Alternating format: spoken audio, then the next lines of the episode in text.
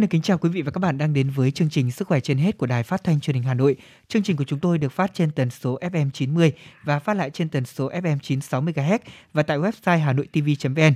Quý vị các bạn cũng có thể nghe lại các chương trình đã phát sóng trên Apple Podcast. Cảm ơn quý vị thính giả đã dành thời gian đồng hành cùng với chương trình hôm nay để cập nhật những thông tin y tế cũng như những kỹ năng về chăm sóc sức khỏe cho bản thân và gia đình. Thưa quý vị các bạn, dịch bệnh COVID-19 đã gây ra nhiều tổn thất to lớn cho con người và xã hội trong hơn 2 năm qua, trong đó có những sang chấn về tâm lý. Làm thế nào để khắc phục những sang chấn tâm lý này? Đây là nội dung được trao đổi trong mục tiêu điểm sức khỏe. Thời gian từ khi xuất hiện các dấu hiệu đột quỵ đến khi bắt đầu điều trị là cực kỳ quan trọng. Đây được gọi là thời gian vàng quyết định sự sống của người bệnh cũng như hạn chế tối đa tổn thương về não. Trong mục vui sống mỗi ngày hôm nay, phóng viên Hoa Mai đã có cuộc trò chuyện cùng với tiến sĩ Nguyễn Anh Tuấn, trưởng khoa hồi sức thần kinh, Bệnh viện Hữu nghị Việt Đức xoay quanh nội dung này. Trong mục bí mật hạnh phúc, mời quý vị nghe bài viết có nhan đề Y Đức và lửa nghề. Còn ngay sau đây như thường lệ là bản tin sức khỏe với những thông tin y tế trong và ngoài nước. Bản tin sức khỏe. Bản tin sức khỏe.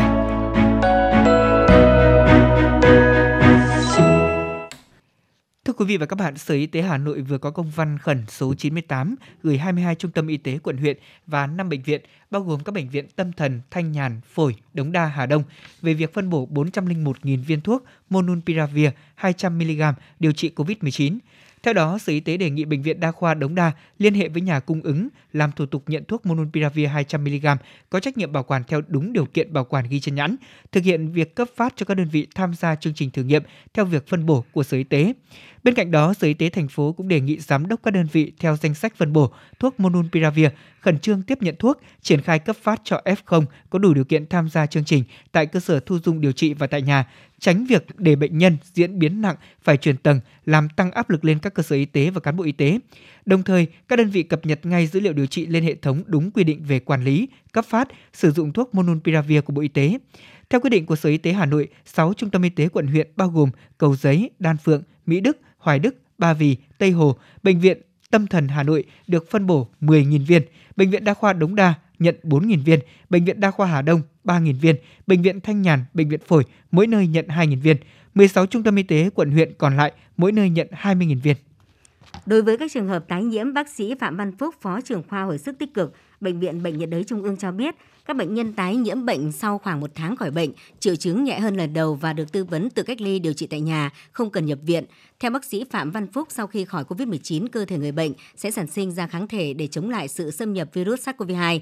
Lượng kháng thể sinh ra của mỗi người khác nhau, phụ thuộc vào cơ địa bệnh nền. Nếu kháng thể không đủ mạnh, người khỏi bệnh chủ quan không tuân thủ 5K khi tiếp xúc F0 mang biến chủng mới sẽ có nguy cơ tái nhiễm. Lần đầu tiên người bệnh nhiễm chủng Delta, nhưng lần thứ hai có thể nhiễm chủng Omicron. Theo khuyến cáo của các chuyên gia y tế để hạn chế tái nhiễm, người dân cần tuân thủ nghiêm nguyên tắc 5K, hạn chế đưa tay lên mắt, mũi, miệng ngay cả khi đã khỏi bệnh. Bộ Y tế thông tin về việc gia hạn sử dụng vaccine Abdala từ 6 tháng lên 9 tháng ở điều kiện bảo quản từ 2 đến 8 độ C. Đến nay thì Việt Nam đã tiếp nhận 5 triệu 150 nghìn liều vaccine Abdala phục vụ cho nhu cầu tiêm vaccine phòng COVID-19. Cũng theo Bộ Y tế, như các vaccine phòng COVID-19 khác, thì vaccine Abdala được nghiên cứu và phê duyệt theo hình thức cuốn chiếu, nghĩa là phê duyệt cho những phần đã hoàn thiện, trong khi nhà sản xuất vẫn tiếp tục nghiên cứu bổ sung. Trên cơ sở các nghiên cứu đánh giá độ ổn định liên quan đến hạn dùng của vaccine này được bổ sung, thì các cơ quan chuyên môn đã xem xét thẩm định và Cục Quản lý Dược Bộ Y tế đã có công văn số 1299 ngày 23 tháng 2 năm 2022 về việc đồng ý tăng hạn dùng của vaccine Abdala từ 6 tháng lên thành 9 tháng ở điều kiện bảo quản từ 2 đến 8 độ C. Bộ Y tế khẳng định việc tăng hạn dùng đối với vaccine này không làm thay đổi chất lượng, an toàn, hiệu quả của vaccine. Theo hướng dẫn của Bộ Y tế, vaccine phòng COVID-19 Abdala sẽ được tiêm cho người từ 19 đến 65 tuổi. Chống chỉ định được đưa ra đối với người dưới 19 tuổi, người mẫn cảm với bất cứ thành phần nào của vaccine. Người tiêm vaccine sẽ nhận 3 liều, tiêm cách nhau là 14 ngày. Các trường hợp cần thận trọng khi tiêm vaccine Abdala bao gồm những người có bệnh nền mãn tính, người mắc bệnh tự miễn hoặc chuyển hóa nội tiết, tăng huyết áp, nhiễm trùng cấp tính. Phụ nữ có thai cần cân nhắc lợi ích của việc tiêm vaccine Abdala trong thai kỳ so với những rủi ro tiềm ẩn đối với thai phụ và thai nhi. Vaccine Abdala được các nhà khoa học Cuba phát triển từ tháng 5 năm 2021 đã được mở rộng tiêm cho tất cả người dân nước này. Đây là một trong 9 loại vaccine phòng COVID-19 được cấp phép tại Việt Nam. Bệnh nhân có nguy cơ cao mắc hội chứng hậu COVID-19 bao gồm người trên 60 tuổi, có các bệnh lý nền kèm theo như tăng huyết áp, đái tháo đường, bệnh phổi tắc nghẽn mạn tính, hen bệnh thận mạn tính, bệnh gan mạn tính, bệnh máu mạn tính, ung thư suy giảm miễn dịch. Người bệnh có chỉ định liệu pháp oxy tại nhà, đặc biệt là nhóm người bệnh nặng phải hỗ trợ thở máy trong thời gian nhiễm COVID-19, những người chưa tiêm đủ liều vaccine phòng COVID-19 cơ bản. Bác sĩ Nguyễn Trung Cấp, Phó Giám đốc Bệnh viện Bệnh nhiệt đới Trung ương cho biết, hội chứng hậu COVID-19 có biểu hiện đa dạng. Ngoài các triệu chứng hô hấp như là ho khan kéo dài, ho khạc đờm, đau họng, hụt hơi khó thở, đau tức ngực, thì người bệnh có thể có biểu hiện về tiêu hóa như buồn nôn, nôn, đau thường vị, rối loạn tiêu hóa. Về sức khỏe tâm thần có thể thấy mệt mỏi kéo dài, rối loạn giấc ngủ, mất ngủ, lo lắng, giảm tập trung, rối loạn cảm xúc, biểu hiện về thần kinh như là đau đầu, chóng mặt, mất vị giác, khứu giác, giảm trí nhớ, những lưu ý để phát hiện sớm và điều trị di chứng hậu COVID-19 thì việc theo dõi các biểu hiện của trẻ để có phương pháp điều trị hợp lý là rất cần thiết. Các nhóm triệu chứng bất thường theo chuyên khoa cần được thăm khám đánh giá về mức độ, đồng thời cần loại trừ các nguyên nhân gây bệnh khác trước khi kết luận hội chứng hậu COVID. Để đề phòng di chứng hậu COVID-19, người bệnh cần tuân thủ khai báo y tế tại địa phương để được quản lý và phân tầng với các mức độ từ không triệu chứng đến mức độ nhẹ, trung bình và nặng. Người bệnh theo dõi sức khỏe nếu phát hiện bất cứ một trong các dấu hiệu như khó thở, thở hụt hơi. Nếu là trẻ em cần để ý đến dấu hiệu thở bất thường như là thở rên, rút lõm lồng ngực, phập phồng cánh mũi, khò khè, thở rít, nhịp thở. SPO2 dưới 96%. Khi có bất cứ bất thường nào về sức khỏe sau khi nhiễm COVID-19 thì người bệnh nên đến các cơ sở y tế để thăm khám và điều trị. Đại dịch COVID-19 đã gây hậu quả nặng nề về sức khỏe tâm thần. Đây là nhận định mới của Tổ chức Y tế Thế giới. Theo Tổ chức Y tế Thế giới, số trường hợp mắc các bệnh về tâm thần như lo âu, trầm cảm đã tăng tới hơn 25% trên toàn cầu. Riêng năm đầu đại dịch, số ca mắc hội chứng rối loạn trầm cảm cũng tăng hơn 27%. Những nơi ghi nhận tình trạng gia tăng cao nhất là những nơi ghi nhận tỷ lệ ca mắc mới hàng ngày và tình trạng hạn chế di truyền ở mức cao. Trẻ em gái và phụ nữ cũng chịu ảnh hưởng nặng nề hơn nam giới. Người trẻ đặc biệt trong nhóm tuổi từ 20 đến 24 chịu tác động nghiêm trọng hơn người cao tuổi. Theo báo cáo của Tổ chức Y tế Thế giới, người rối loạn tâm thần cũng có nguy cơ cao hơn bị bệnh nặng hoặc tử vong do COVID-19. Tuy nhiên, cần có thêm các nghiên cứu về vấn đề này.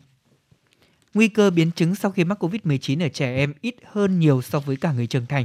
Đây là kết luận dựa trên các nghiên cứu tổng hợp do nhiều cơ quan nghiên cứu của Anh thực hiện. Theo nghiên cứu kéo dài từ tháng 3 năm 2020, phần lớn trẻ em cấp tiểu học và trung học tại Anh không có các triệu chứng hậu COVID-19 như mệt mỏi kéo dài, khó thở, rối loạn khả năng tập trung và giấc ngủ. Bên cạnh đó, các chuyên gia cũng cho rằng là việc dạy học trực tiếp tại trường học góp phần hỗ trợ sức khỏe tâm thần cho trẻ. Kết quả nghiên cứu mới đây được cho là sẽ làm an tâm các bậc cha mẹ, các bác sĩ lâm sàng và các nhà hoạch định chính sách của Anh. Tuy nhiên, các nhà khoa học cũng nhấn mạnh tầm quan trọng của việc bảo vệ sức khỏe trẻ em, tránh lây nhiễm dịch bệnh, bởi tùy tình trạng sức khỏe, mỗi em sẽ có các phản ứng khác nhau. Nghiên cứu đầu tiên chỉ ra tỷ lệ tử vong ở người mắc COVID-19 do Delta cao hơn do Omicron. Đây cũng là nghiên cứu đầu tiên đánh giá các trường hợp tử vong do COVID-19 được chứng nhận để xác định chính xác các ca tử vong liên quan đến COVID-19. Đáng chú ý, nguy cơ tử vong người mắc COVID-19 do nhiễm Omicron so với nhiễm Delta thấp hơn ở những người trẻ hơn và nữ giới. Nghiên cứu cũng nhấn mạnh tầm quan trọng của chương trình tiêm chủng tăng cường COVID-19 vì nguy cơ tử vong liên quan đến COVID-19 đã giảm rõ rệt hơn ở những người đã được tiêm liều nhắc lại. Tuy nhiên, các tác giả cho rằng cần tiến hành nghiên cứu rõ về các trường hợp mắc COVID-19 do nhiễm các biến thể cũng như những tác động lâu dài hậu COVID-19. Novavax cho biết là sẽ xin cấp phép hoàn toàn vaccine COVID-19 của hãng này trong nửa cuối năm 2022 và dự báo tổng doanh thu từ 4 tỷ đến 5 tỷ đô la Mỹ cho năm 2022. Cuối tháng 2 vừa qua, thì Novavax đã nộp đơn xin cấp phép sử dụng khẩn cấp vaccine COVID-19 cho người trưởng thành tại Mỹ, một bước được chờ đợi sau nhiều tháng vật lộn với những vấn đề về phát triển sản xuất vaccine. Novavax xác nhận đã hoàn thành việc giao khoảng 9 triệu liều vaccine COVID-19 của hãng cho Indonesia, 6 triệu liều cho Australia, 2 triệu liều cho Hàn Quốc và dự kiến sẽ cung cấp 69 triệu liều cho châu Âu trong nửa đầu năm nay. Trước đó, công ty dự báo sẽ cung cấp 2 tỷ liều vaccine COVID-19 trên khắp thế giới vào năm 2022.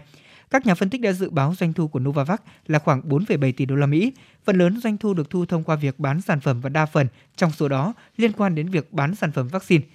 Novavax cũng thông tin phân tích mở rộng của một nghiên cứu giai đoạn cuối được thực hiện tại Anh cho thấy vaccine COVID-19 của hãng này cung cấp sự bảo vệ lâu dài chống lại virus SARS-CoV-2. Vaccine COVID-19 của Novavax dựa trên protein tiếp tục bảo vệ và duy trì hiệu quả tổng thể là 82,7% trong khoảng thời gian là 6 tháng. Novavax đang nghiên cứu phát triển vaccine đặc hiệu đối với biến thể Omicron và cho rằng hãng dự kiến bắt đầu sản xuất loại vaccine này ở quy mô thương mại trong quý 1 năm nay. Tiêu điểm sức khỏe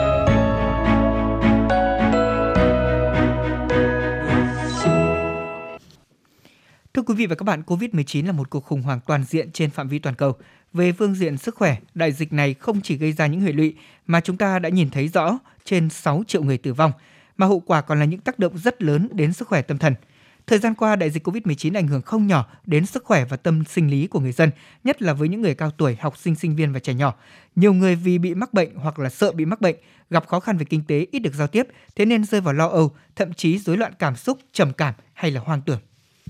Khảo sát của Tổ chức Y tế Thế giới cho thấy đại dịch COVID-19 đang làm gia tăng nhu cầu về các dịch vụ chăm sóc sức khỏe tâm thần, mất mát, cô lập, mất thu nhập và nỗi sợ hãi đang làm gia tăng các vấn đề về tâm thần hoặc làm trầm trọng thêm những tình trạng hiện có. Nhiều người có thể phải đối mặt với việc sử dụng rượu và ma túy ngày càng nhiều, mất ngủ và lo lắng. Trong khi đó bản thân COVID-19 có thể dẫn đến các biến chứng thần kinh và tâm thần, chẳng hạn như mê sảng, kích động và đột quỵ những người có sẵn các rối loạn về tâm thần thần kinh hoặc sử dụng chất kích thích cũng dễ bị nhiễm SARS-CoV-2 hơn. Họ có thể có nguy cơ cao bị các kết cục nghiêm trọng và thậm chí tử vong. Giáo sư tiến sĩ Cao Tiến Đức, nguyên chủ nhiệm bộ môn tâm thần Bệnh viện 103 cho biết, dịch COVID-19 làm cho số lượng bệnh nhân tâm thần tăng lên như trầm cảm, lo âu, stress sau sang chấn – trong đó có những người bệnh mắc COVID-19, người trong khu cách ly, người trong vùng bị phong tỏa. Ờ, trong cả cái khu cách ly ấy, đối với các cái đối tượng phải cách ly và cả cái người phục vụ cũng như là người dân ở trong cả cái cộng đồng mà bị ờ, phong tỏa thì thấy rằng là cái phản ứng tâm lý rất là mạnh nhất là đối với người già phụ nữ những cái người mà làm việc tự do rồi là những cái người mà có cái uh, học vấn nó thấp thì là cái tỷ lệ nó tác động càng lớn và chính vì những cái tác động này cho nên là nó cũng cũng dễ sinh ra các cái bệnh lý tâm thần. Người ta đến ở đây chủ yếu là cả cái bệnh trầm cảm lo âu và rối loạn sau sang chấn. Thế một số trường hợp mà nó người ta đã bị cái cái cái bệnh do covid ấy, thì là là nó có thể có những cái biểu hiện ví dụ như giảm trí nhớ rồi là có một số trường hợp thì nó ảnh hưởng đến cái, cái trí tuệ của người ta.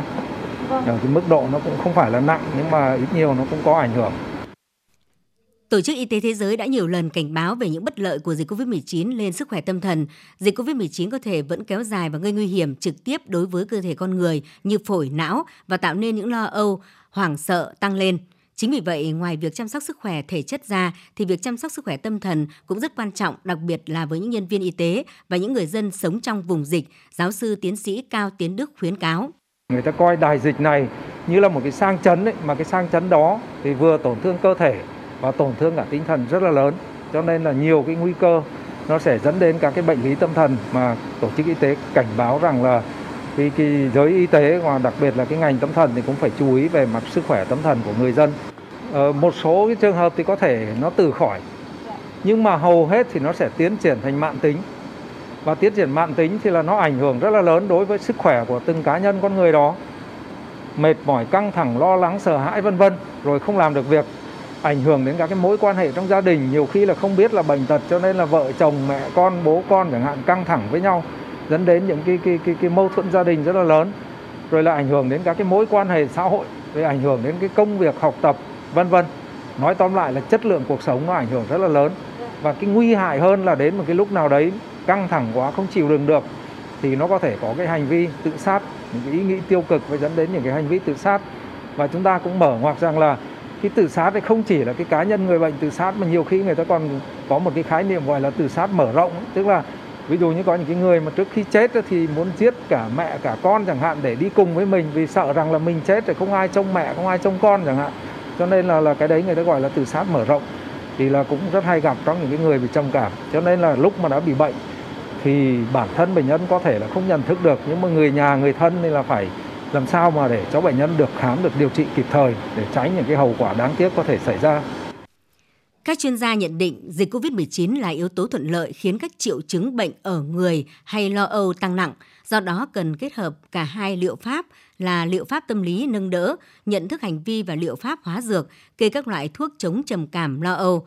Việc kết hợp này là phác đồ điều trị khả thi để đưa bệnh nhân trở lại bình thường. Khi phát hiện người thân có biểu hiện khó ngủ, gặp ác mộng, mệt mỏi lo âu, gia đình cần đưa đi khám bệnh ngay để sớm được điều chỉnh chế độ ăn uống nghỉ ngơi và can thiệp bằng các biện pháp tâm lý, tránh để rơi vào trạng thái trầm cảm mắc bệnh lý tâm thần. Đối với trẻ em bị sang chấn tâm lý, Hiện tại, Cục Trẻ Em, Bộ Lao động Thương binh và Xã hội đã triển khai mạng lưới dịch vụ hỗ trợ bảo vệ trẻ em trong dịch COVID-19, trong đó mở rộng dịch vụ tư vấn của Tổng đài 111, tổ chức các buổi tập huấn hướng dẫn trực tuyến để cung cấp kiến thức kỹ năng bảo vệ trẻ, chăm sóc trẻ trong dịch bệnh. Cục cũng kết nối với các sở lao động thương binh và xã hội, Hội bảo vệ quyền trẻ em Việt Nam hình thành mạng lưới hỗ trợ tâm lý cho trẻ em. Chúng ta cần duy trì chế độ sinh hoạt lành mạnh, ăn uống tập luyện thể dục thể thao, nâng cao đời sống tinh thần, lạc quan vui vẻ, thích ứng với mọi thay đổi. Vui sống mỗi ngày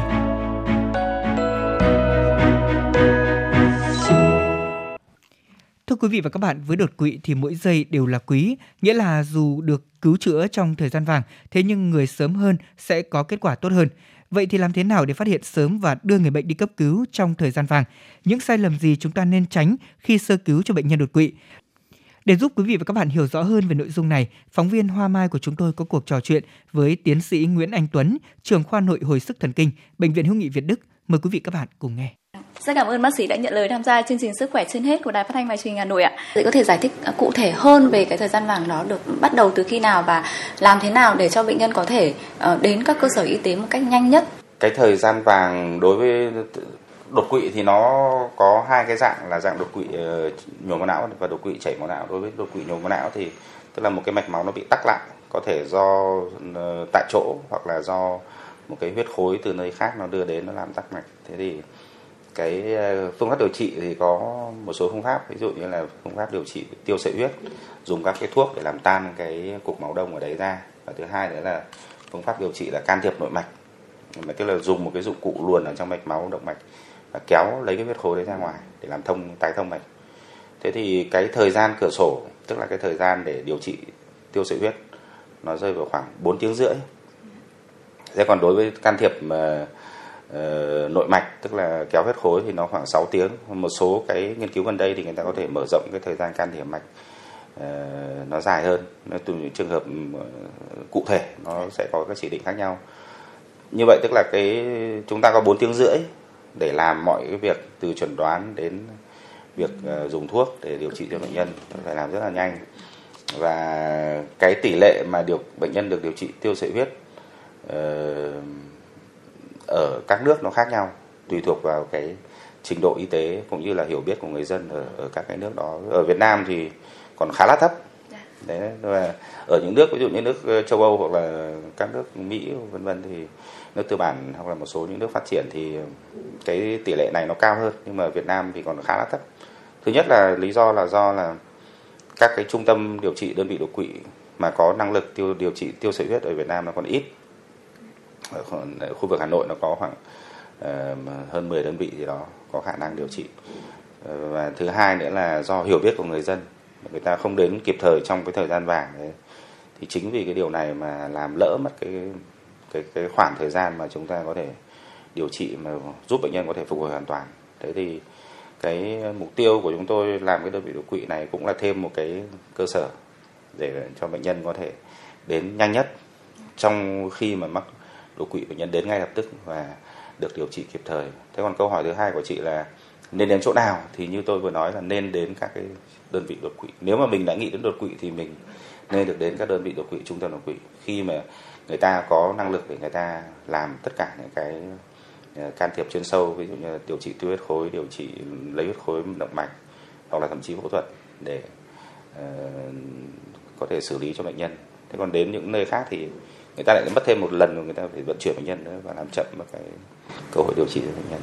Mình, tuy nhiên nếu như mà bệnh nhân ở quá xa hoặc ở các tỉnh mà mà không chưa có những cái trung tâm đột quỵ thì họ cũng vẫn phải các tỉnh thì cũng nhiều tỉnh tôi nghĩ là đa số các tỉnh nó cũng nhiều tỉnh có thể triển khai được cái ờ, có đơn vị đột quỵ trung tâm đột quỵ và có thể triển khai được tiêu sợi huyết lấy huyết khối. Cũng khá là nhiều tỉnh có thể làm được. vâng Dạ vâng Vậy tại bệnh viện hữu nghị Việt Đức hiện nay thì có những cái phương pháp nào tối ưu nhất trong cái việc mà chẩn đoán cũng như là điều trị đột quỵ não? Về phương tiện chẩn đoán thì ở đây chúng tôi được trang bị những cái máy móc trang thiết bị ờ, gần như là hiện đại nhất ở trong khu vực miền Bắc, bao gồm có máy cộng từ 3.0, máy uh, chụp ờ, uh, 512 dãy, rồi chụp DSA hiện đại nhất. Và các cái phương tiện về xét nghiệm thăm dò chức năng để chẩn đoán cho bệnh nhân, tức là về mặt chuẩn đoán thì chúng tôi đáp ứng đầy đủ. Thậm chí là là còn là có thể nói là khá là hiện đại ở trong vâng. cái khu vực miền Bắc. Thế còn về điều trị thì cái đơn vị đột quỵ này là nó cũng là một cái cái cái, cái chuyên khoa để hoàn thiện cái cái về điều trị cho bệnh nhân. Trong đó có điều trị nội khoa tiêu sợi huyết điều trị can thiệp mạch và phẫu thuật. Tức là ở Việt Đức thì chúng tôi có đầy đủ khả năng để để chẩn đoán cũng như là điều trị cho bệnh nhân đột quỵ nào Dạ vâng ạ, một ờ, vấn đề nữa mà rất là nhiều thính giả quan tâm đó là cái việc phục hồi chức năng sau đột quỵ ạ. Vậy bác sĩ có thể cho biết là uh, việc điều trị cho ờ, cái bệnh uh, bệnh nhân đột quỵ thì thường kéo dài trong bao lâu và việc phục hồi trong chức năng thì có ý nghĩa như thế nào? ạ? Điều trị cho bệnh nhân đột quỵ thì nó theo từng giai đoạn.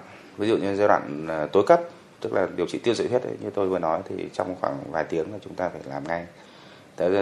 Và trong những cái ngày đầu chúng ta có những cái Ờ, lộ trình điều trị riêng và trong những ngày tiếp theo. Rồi thì khi mà bệnh nhân ra viện trở về cộng đồng thì vẫn phải tiếp tục theo dõi điều trị. Thế thì ở đây thì ờ, chúng tôi cũng có khoa phục hồi chức năng nó rất là mạnh và có thể có ờ, khuyến cáo của tổ chức y tế giới. Bây giờ là những cái trường hợp đột quỵ là nên được phục hồi chức năng sớm. Trước đây thì người ta hay nghĩ là phục hồi chức năng khi nào ổn ổn tí thì người ta mới bắt đầu cho tập đối với xuất huyết não, đối với nhồi máu não. Nhưng mà các nghiên cứu gần đây đã chứng minh là nên được phục hồi chức năng sớm sau 24 giờ từ khi mà được chẩn đoán đột quỵ là bệnh nhân có thể tập phục hồi chức năng.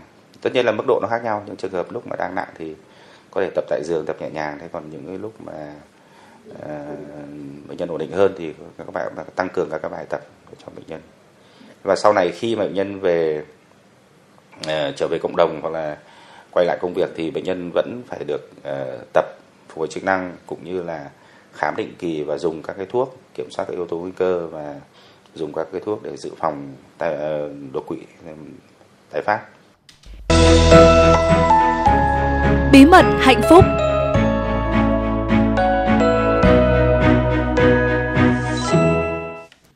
Quý thính giả thân mến, mục bí mật hạnh phúc hôm nay mời quý vị cùng nghe những chia sẻ của tiến sĩ bác sĩ Phan Hữu Phúc, Phó trưởng khoa điều trị tích cực Bệnh viện Nhi Trung ương, Phó Giám đốc Trung tâm Hồi sức người bệnh COVID-19 tại Vĩnh Long. Lần đầu tiên trong cuộc đời làm nghề y, những chiến sĩ áo trắng chúng tôi cùng được đứng ở tuyến đầu với nhiều đơn vị khác nhau, nhiều chuyên khoa khác nhau, làm việc trong môi trường đặc biệt để điều trị cho bệnh nhân mắc COVID-19. Điều chúng tôi đã thành công và được gửi gắm ở các bạn trẻ không chỉ tốt hơn về mặt chuyên môn mà đó còn là sự thay đổi thái độ trong công việc, cách thức tiếp cận với bệnh nhân, quan tâm người bệnh.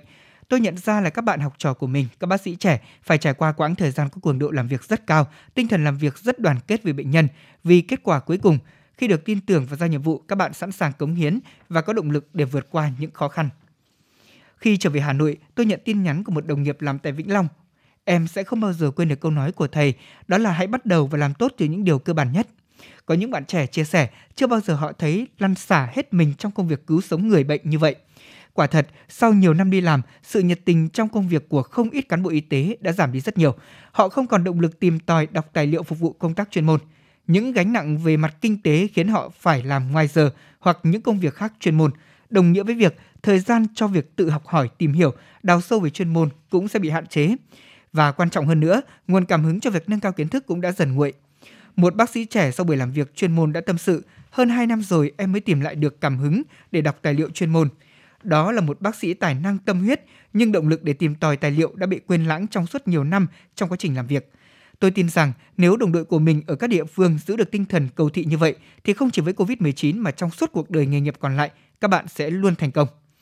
Bước chân vào ngành y, bạn phải xác định đối mặt với rất nhiều các thử thách. Các bạn sẽ bị dao động bởi chính những chính sách đãi ngộ chưa thật sự tốt hay là xuống tinh thần khi gặp phải sự nhìn nhận phiến diện của xã hội. Có người sẽ dễ chán nản buông xuôi với công việc. Nếu ngành y đi làm chỉ hoàn thành việc được phân công mà không dồn tâm huyết và trách nhiệm cao sẽ rất khó làm được những điều tốt nhất cho người bệnh. Bởi vậy khi có cơ hội chia sẻ, tôi vẫn thường nói với các bạn trẻ học trò của mình, đó là nếu chúng ta làm tốt những việc cơ bản ngay từ đầu, bệnh nhân có thể sẽ không diễn biến nặng tới mức phải triển khai một kỹ thuật cao nào cả. Nếu chúng ta lơ là những bước can thiệp tốt ngay từ đầu, tới khi bệnh nhân trở nặng mới tích cực cứu chữa, sử dụng những phương pháp kỹ thuật phức tạp, dễ ảo tưởng mình đã làm được điều gì cao siêu. Thực tế nếu không phải làm kỹ thuật cao đắt tiền mà cứu sống được bệnh nhân thì bạn mới là người tài giỏi để những nhân viên y tế có động lực bước tiếp trên hành trình nghề nghiệp nguy hiểm, nhiều gian khổ thì cũng cần có cơ chế chính sách làm việc thích hợp để họ dồn tâm huyết, sức khỏe và thời gian vào chuyên môn.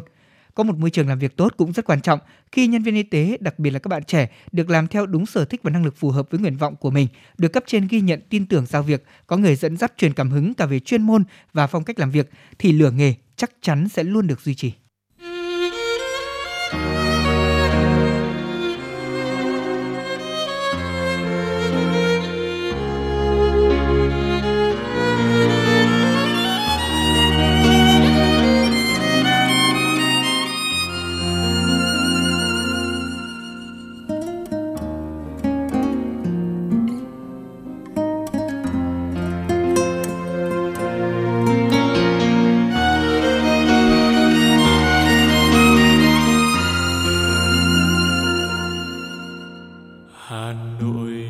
Ơi có tình yêu tôi, trong sáng xa kỳ đến lạ.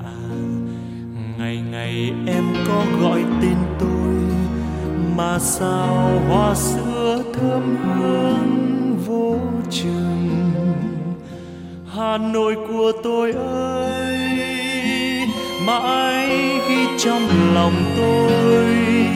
Kỷ niệm thời yêu dấu hát mãi dài hà nội của tôi ơi, dẫu đi trăm ngàn nơi vẫn sáng, những thăng long đông đô ngàn năm, cứ bên tôi đi trên đường quen, hồn nhiên nét duyên xưa chàng an, và em trẻ mãi.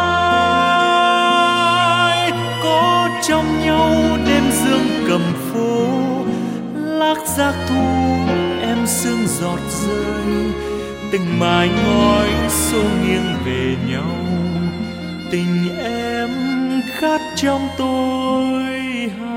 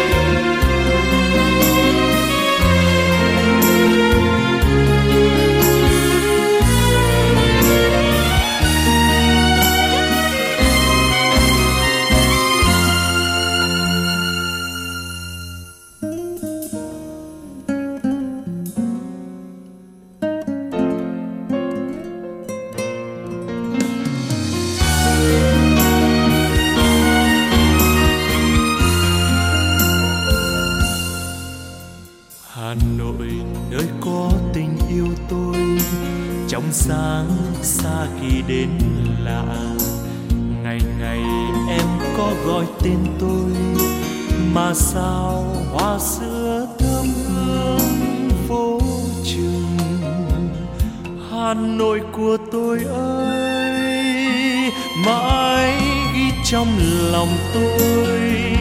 Kỷ niệm thời yêu dấu, hát mãi dài điều em. Hà nội của tôi ơi dẫu đi trăm ngàn nơi vẫn sáng. Những thăng long đông đô ngàn năm, cứ bên tôi đi trên đường quen. Hồn nhiên nét duyên xưa chàng an và em trẻ mãi có trong nhau đêm dương cầm phố, lác giác thu em sương giọt rơi. Từng mái ngói xô nghiêng về nhau, tình em khát trong tôi, hà nội. Ngàn năm, cứ bên tôi đi trên đường quen, hồn nhiên nét duyên xưa chàng an, và em trẻ mãi có trong nhau đêm dương cầm phố, lác giác thu em sương giọt rơi, từng mái ngói xô nghiêng về nhau khát trong tôi hà nội.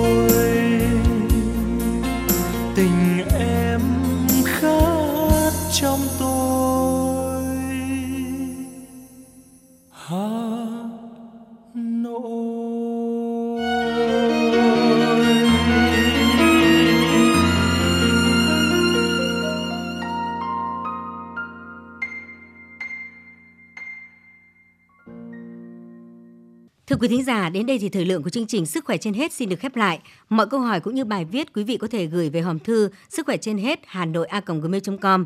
Chương trình do biên tập viên Hoa Mai, các phát thanh viên Lê Thông Thanh Hiền và kỹ thuật viên Viết Linh thực hiện. Bây giờ mời quý vị đến với những chương trình hấp dẫn khác của Đài Phát thanh và Truyền hình Hà Nội.